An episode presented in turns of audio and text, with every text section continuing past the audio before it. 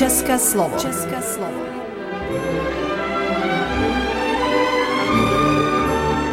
Vysílání pro českou menšinu v Srbsku. České slovo.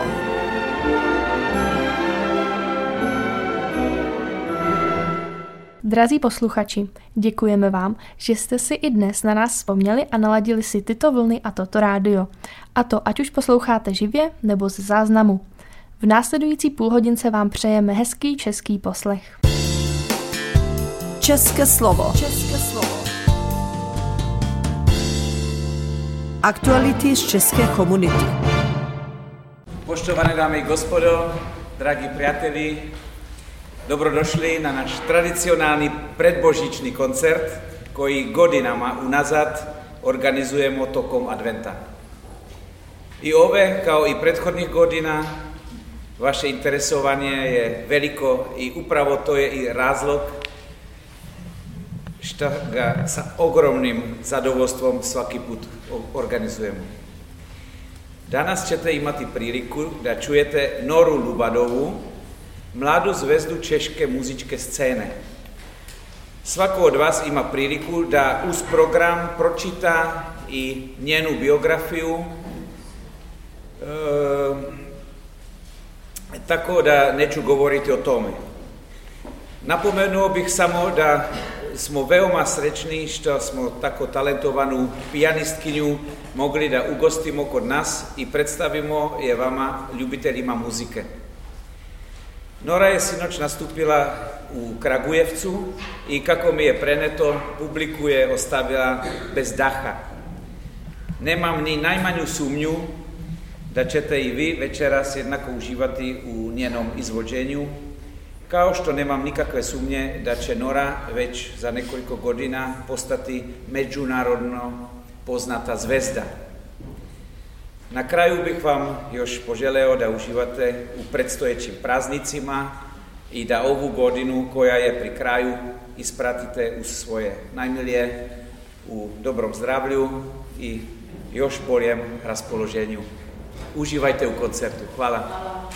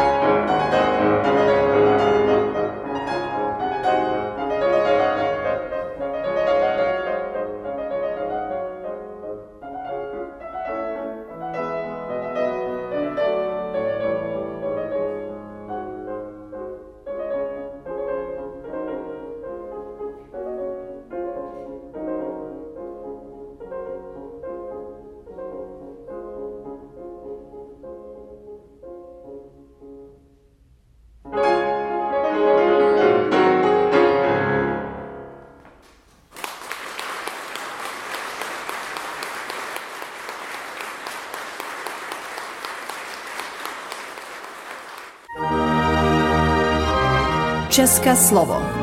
Vysílání pro českou menšinu v Srbsku.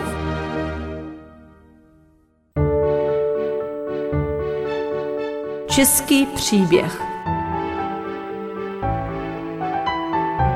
České mediální centrum. Český příběh. Projekt Český příběh je spolufinancován Sekretariátem pro kulturu a veřejné informování autonomní oblasti Vojvodina.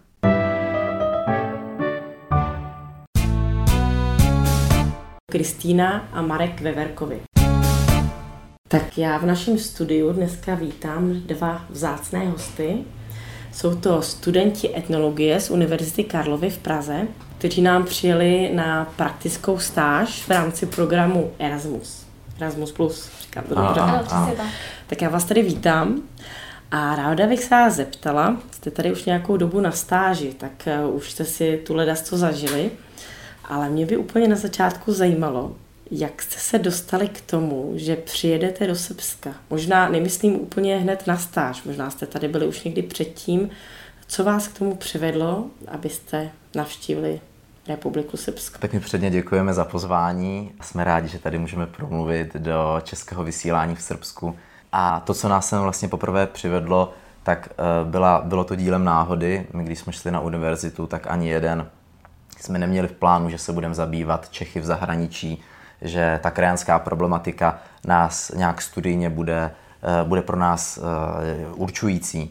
Ale potom v rámci toho našeho studia bylo potřeba vyjet i někam na zkušenou a nabízelo se právě jeden rok díky našim učitelům, docentům, jet právě sem do toho méně známého srbského banátu a tak jsme této příležitosti využili a je to dva roky, co jsme eh, sem do Srbska přijeli poprvé. A já jenom abych doplnila, tak to určitě není ani naposled. My vlastně od té doby, co jsme tady byli poprvé, tak se vracíme každý rok a myslím si, že to jako na následující roky máme určitě, v tajtý, máme určitě touhu v té tradici se trvat a vracet se vlastně zase a zase. O Srbsku jste se dozvěděli od vašich vyučujících. Měli jste tušení, že tady žijí čeští krajané? No já musím říct, že to pro nás bylo velký překvapení, protože u nás určitě v České republice je mnohem známější právě ten rumunský banát, který je obecně slavný vlastně tím festivalem, který se tam každoročně pořádá. Takže o tom jsme povědomí měli. Každopádně Srbsko pro nás bylo velký překvapení, ale když nám byla nám poskytnuta tahle možnost, tak jsme řekli, že určitě musíme vyrazit, že se určitě se musíme podívat a asi jsme nečekali, jak až jak silný dojem to vlastně na nás udělá. Takže před eh, dvěma lety se přijeli, možná jste neměli velká očekávání, netušili jste úplně, co očekávat tady od krajanů toho prostředí. Vzpomínáte si na nějaký moment z té první návštěvy, něco, co vás zaskočilo, překvapilo, šokovalo možná? No já možná jenom na úvod, abych uvedl tu svoji odpověď, tak my jsme sem skutečně jeli první řadě si splnit tu praxi, takže jsme neměli vůbec žádné očekávání. A naopak jsme to tak trošku i brali jako studijní povinnost, ale potom, když jsme sem poprvé přijeli, tak já do dneška to hodnotím jako svůj nejlepší týden v životě, kdy bylo to vlastně po té covidové pauze, kdy ani napříč, uh, ani napříč jako tím oborem, co jsme studovali, etnologií, jsme se tolik neznali a teďko tady to srdečné přijetí těch krajanů a atmosféra, mm. kdy uh, se tady o nás starali opravdu jako v peřince, tak ta nás určila, jsme si řekli, sem se určitě ještě budeme vracet. A taky to tak činíme, už jsme tu od té doby mm. po druhé. Po třetí. Po třetí. To, no, po třetí. tak to se možná dostala odpověď na moji otázku další. E, proč si myslíte, že se sem lidé vrací? Já si myslím, že to vyvolává ten pocit, že je člověk opravdu jako doma, že tady navštíví ty lidi. Obecně to, že někdo zahraničí a vlastně může mluvit svým rodným jazykem, je uh, obrovský, uh, zanechává obrovský dojem, že vlastně uh, to se jen tak člověku nikde nepodaří. Teďka do toho, že opravdu je tady o něj postaráno. Já nevím, jak to jinak říct, ale ve mně to zanechalo právě silný dojem, tak jsme přišli na návštěvu a teď najednou ta pohostinnost, se kterou už se třeba v Česku tolik nesetkáme. Myslím si, že jako tohle je to, co tady zapůsobí a tohle je to, proč se sem vlastně i lidi vrací, že tady nachází takový druhý domov. Takže když jste zvažovali, jestli jet na stáž, nebo jestli to byl vůbec plán jet na stáž, nebo jste se sem chtěli nějakým způsobem vrátit, jak se to stalo, že jste využili toho programu Erasmus+, Plus a přijeli zrovna sem? Nenabízela vám škola třeba nějakou jinou destinaci? Určitě těch možností byla celá řada, ale my jsme měli jasno, že se sem minimálně turisticky budeme vracet a tak tohle se už jenom sam o sobě nabízelo, využít to i k tomu, aby jsme nějak uh, mohli přispět do toho krajanského živlu, který tady v té uh, jižní části Banátu působí. Mm-hmm, tak to je skvělé. A říkáte, že slyšeli jste tady češtinu, ale e, myslím si, že ta kránská komunita bohužel se trošku zmenšuje. E, myslím si, že jste se museli hodně setkat i se srbštinou. Jak na vás zapůsobila mm, srbština, jak jste se domluvili, jaké byly ty začátky, když jste přijeli? No, určitě eh, za mě musím říct, že to bylo pozitivní, protože srbština je poměrně srozumitelná češtině. My máme například zkušenost i z Bulharska, kde nám právě říkali, že po půl semestru, co jsme právě absolvovali kurz srbštiny, že bychom se tam měli nějakým základním způsobem domluvit. Není to pravda, lhali nám. Absolutně jsme nerozuměli ničemu. Zatímco tady, eh, byť jsme přijeli tenkrát ještě s naprostou neznalostí, tak musím říct, že jako po pár základních slovíček, které jsme tady naprosto přirozeně si osvojili, tak na nějakou komunikaci eh, v rámci objednání si v restauraci, na to jsme najeli poměrně rychle a, a myslím, že i to trošku přispělo vlastně k tomu pocitu, že tady člověk jako nemá, ne, nemá dojem, že by strádal, mm-hmm. že by mu něco chybělo.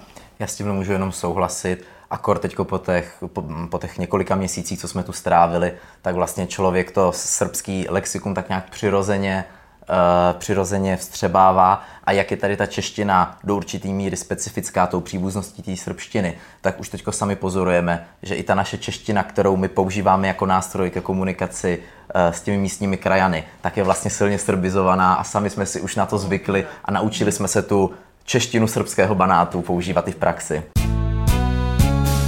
Vy jste sem přijeli přeci jenom jako studenti etnologie. Bylo to zaměření té stáže ryze e, vázáno k vašemu oboru? Já totiž vím, že jste tady dělali trošku i jinou práci, než, než jen etnologickou, tak nej, nejprve bych to ráda slyšela od vás, e, co bylo to hlavním e, tím fokusem té vaší práce tady. Je pravda, že eh, byť jsme sem přijeli jako etnologové, tak spíš eh, tady jsme vystupovali jako, řekněme, pedagogové, tak nějak jsme vám se snažili pomoct vám jako učitelům s pořádání různých akcí tady pro lidi, snažili jsme se nějakým způsobem zapojit do toho kulturního dění. A asi největší část eh, té naší stáže jsme právě strávili tady v rádiu, kde jsme nějakým způsobem pomáhali s namlouváním různého textu, které samozřejmě je nutné pro to místní vysílání a naše čeština jakožto rodilých mluvčí v tom může být trošičku výhodou. Já v tomhle tom se jenom přidávám. Původně jsme měli záměr, že se v Kruščici uh, zavřeme do té etnokůče, kterou tam krajané se snaží už spoustu let z ní vytvořit takový centrum toho krajanského živlu v Kruščici a tam nějak zkusíme dát dohromady etnografické muzeum, ale potom se ukázalo, že je tady tolik možností, kam se vlastně dostat a co, co si vyzkoušet, ať už je to ta práce v rádiu, v televizi, nebo i u těch nejmenších dětí pomoct třeba uh, s fotbalem, který tady má určitou tradici, co jsem uh, český učitel zavedl, a těch linek, co tady člověk, uh, stážista, mohl, na čem mohl pracovat, tak je nepřeberné množství. A samozřejmě nám zbyl prostor i na tu etnokůču, kterou jsme aspoň vymalovali a pokusili jsme se ty prostory, kde se mimo jiné i vyučuje čeština, trošku zdůsto, udělat důstojnější. Mm-hmm. Takže vidím, že záběr té práce byl velký a ještě jsme nezmínili jednu velkou práci, kterou teda jste tady skvěle odvedli a měla velký ohlas. A to je to, že jste téměř sami zorganizovali eh, Paprika Šiádu Fest, eh, festival v Českém sele. Eh, to byla úžasná velká práce, to vám tady musím teda veřejně poděkovat, protože to vyžadovalo velkou schopnost organizace, orientace v prostoru, v čase, komunikace s kapelami, se srbskou stranou i s tou českou. Eh, jak na to vzpomínáte? Jak, jaký to byl pro vás oříšek? Nebo jak to bylo náročné? Je pravda, že ta paprika šiáda ta pro nás byla skutečně asi největším těžištěm té stáže, když to tak vezmu retrospektivně, ale jsem za to rád, protože je to určitě cená zkušenost a hlavně něco, co minimálně ve vzpomínkách tady myslím zůstane ještě řadu následujících let a těžili jsme i z těch vlastně našich předchozích zkušeností a myslím, že nám to hodně pomohlo, že jsme tu nebyli úplný nováčky, ale byli jsme tu vlastně už třetí rok po sobě a tím pádem jsme věděli, za kým se obrátit, na koho, eh, za kým mít, když eh, jsou potřeba ty dílčí problémy, co se tam, co tam jako se naskýtali řešit. A mm, doufám, že můžu s čistým svědomím říct, že se nám podařilo vytvořit hezkou krajanskou akci, která už i v těch předchozích letech, tak právě působila svojí blízkostí k tomu známějšímu festivalu eh, v Rumunsku, v Aibentálu, jako taková spojnice, kdy má spoustu Čechů, kteří původně plánují navštívit pouze tu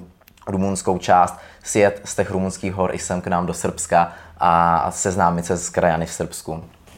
Já můžu jenom potvrdit, určitě to byl obrovský oříšek. My jsme na tom pracovali vlastně, dá se říct, skoro dva měsíce v kuse, tuším. Bylo to náročné, bylo náročné tady nějakým způsobem komunikovat už tím, že vlastně naše srbština je velmi bídná, skoro až nijaká, bych řekla, ale jako díky pomoci krajanům, kteří byli do toho zapojeni, se bych jako ráda hlavně poděkovala těm, kteří nám s tím pomohli, protože byť jsme na tom nějakým způsobem taky pracovali, tak musím říct, že bez nich by to nikdy nevzniklo. Musím říct na závěr, byla to opravdu cená zkušenost. Já jsem za to hrozně ráda a musím říct, že i přes všechna úskalí mě to velmi bavilo, až si skoro říkám, že si umím představit, že do budoucna na něčem takovým nadále spolupracovala. Tak já jsem moc ráda za to penzum práce, které kterou jste tady odvedli a hlavně za to, že jste se tady začlenili mezi krajany, mezi Srby, že jste tady udělali opravdu obrovský kus práce. A je škoda, že ta stáž prostě nějak časově omezená, vymezená. A určitě potvrzujete to, že e, ta stáž má velký přesah od nějakého toho prezenčního studia klasického. Proč byste třeba do, doporučili případným zájemcům, proč přijet na stáž sem do Srbska? Určitě to můžeme pod této naší osobní zkušenosti jenom doporučit. Já vím, že jsme celou dobu našeho studia byli tak v obavách, jestli vyjet do toho zahraničí, jestli to nenaruší uh, to naše studium uh, na fakultě. A uh, tadyhle ta pracovní stáž oproti přece jenom té studijní, tak má větší možnost a větší přesah do té praxe, že si člověk to, co vlastně ho ve škole učí, jak nějak citlivě přistupovat k informátorům, jak se chovat v cizím terénu, tak tady to aspoň my jako etnologové jsme mohli skutečně zúročit. A je to pro nás i cená zkušenost potom mm, v nějakém jako pracovním životě a v pracovním procesu, kdy my našim případným zaměstnavatelům už můžeme e, doložit nějakou naší praxi a proto bych to určitě všem studentům e, ze všech českých jako univerzit doporučil. Ten Banát má nespornou výhodu v tom, že se tady aspoň nějak elementárně s tou češtinou člověk vždycky domluví. Takže je to pro lidi, co třeba úplně si netroufnou do nějakého cizího prostředí, kde by se museli naučit místní jazyk nebo operovat uh, prostřednictvím angličtiny, tak ten banát rozhodně můžeme vřele doporučit všem. Takže určitě se ten student nemusí bát, že se tady nedomluví, když na ně spustí se srbštinou, nebo tady jsou cedule třeba eh, v cyrilici, nebo eh, ne na každém rohu je krajan. Myslíte si, že se není čeho bát? Myslím si, že určitě ne. Naopak si myslím, že je to velká výhoda, že člověk se tady nemusí obávat přílišného kulturního šoku, ale na druhou stranu myslím si, že je tady i trošku uh, ta cesta, kterou si musí projít. To není všechno tak jednoduché, jako když někteří naši studenti výjíždějí na, na západ a vlastně se setkávají přesně s tím, co, co očekávali. Tady přece nějaké překvapení ještě bude, tak doporučujem. Rozhodně mm-hmm. ano. Tak to jsem ráda.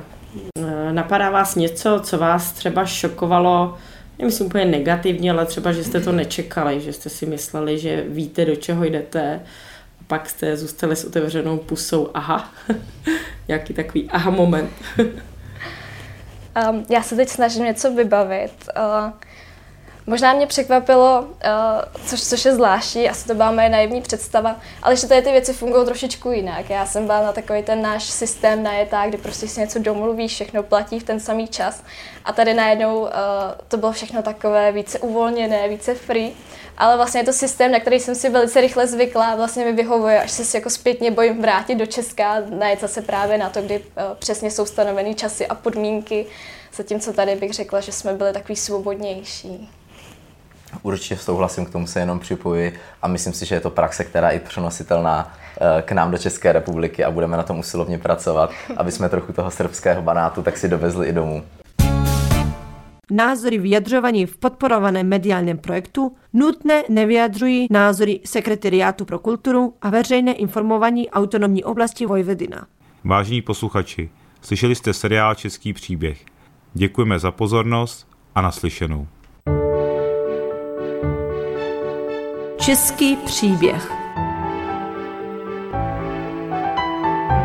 Projekt je spolufinancován Sekretariátem pro kulturu a veřejné informování autonomní oblasti Vojvodina.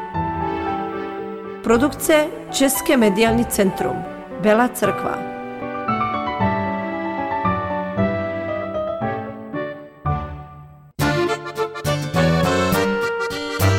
Může vás zajímat. Je doba Mikuláše. Česká združení v Srbsku opět čekala na příchod Mikuláše, Čerta a Anděla.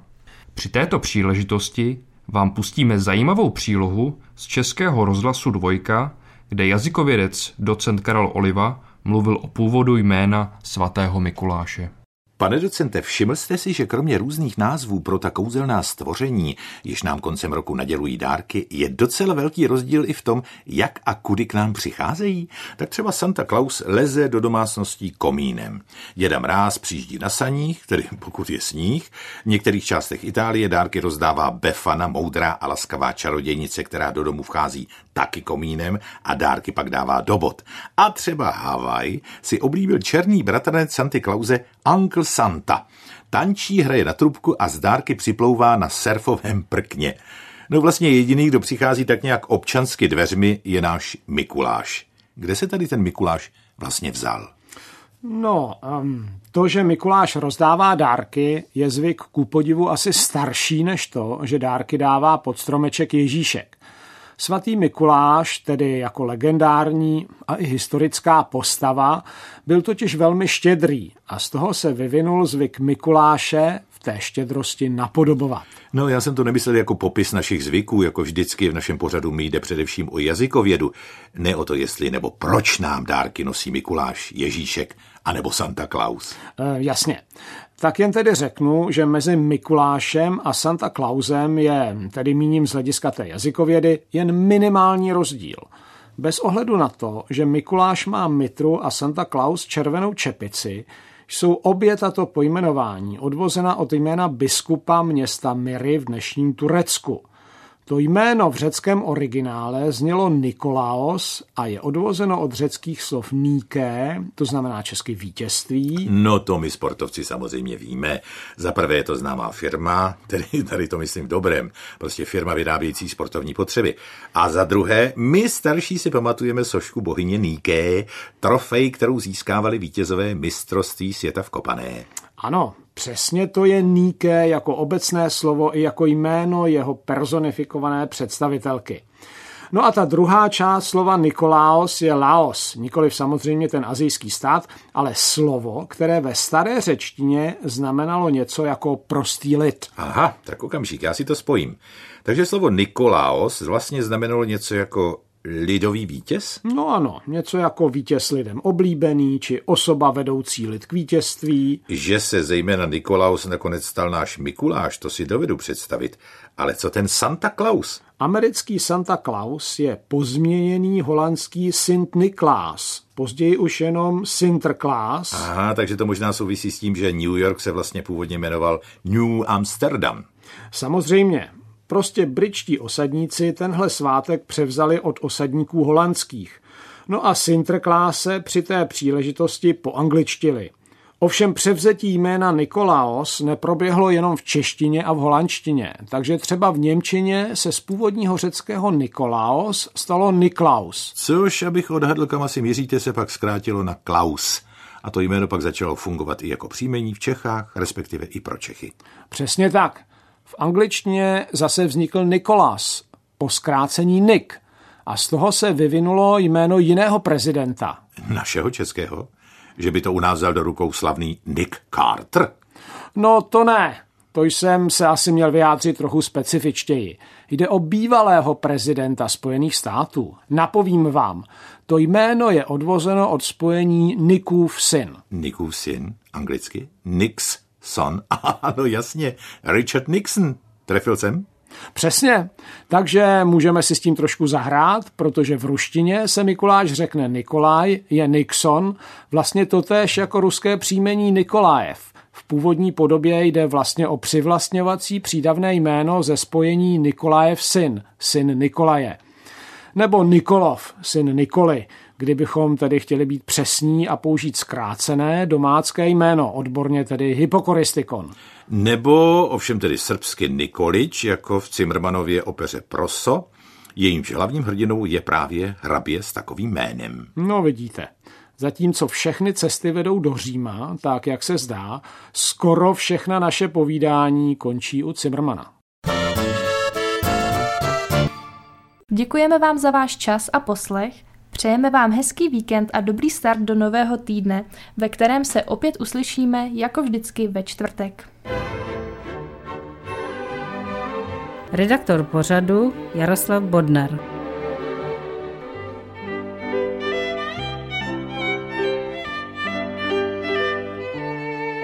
Poslouchali jste České slovo, vysílení pro českou menšinu v Srbsku.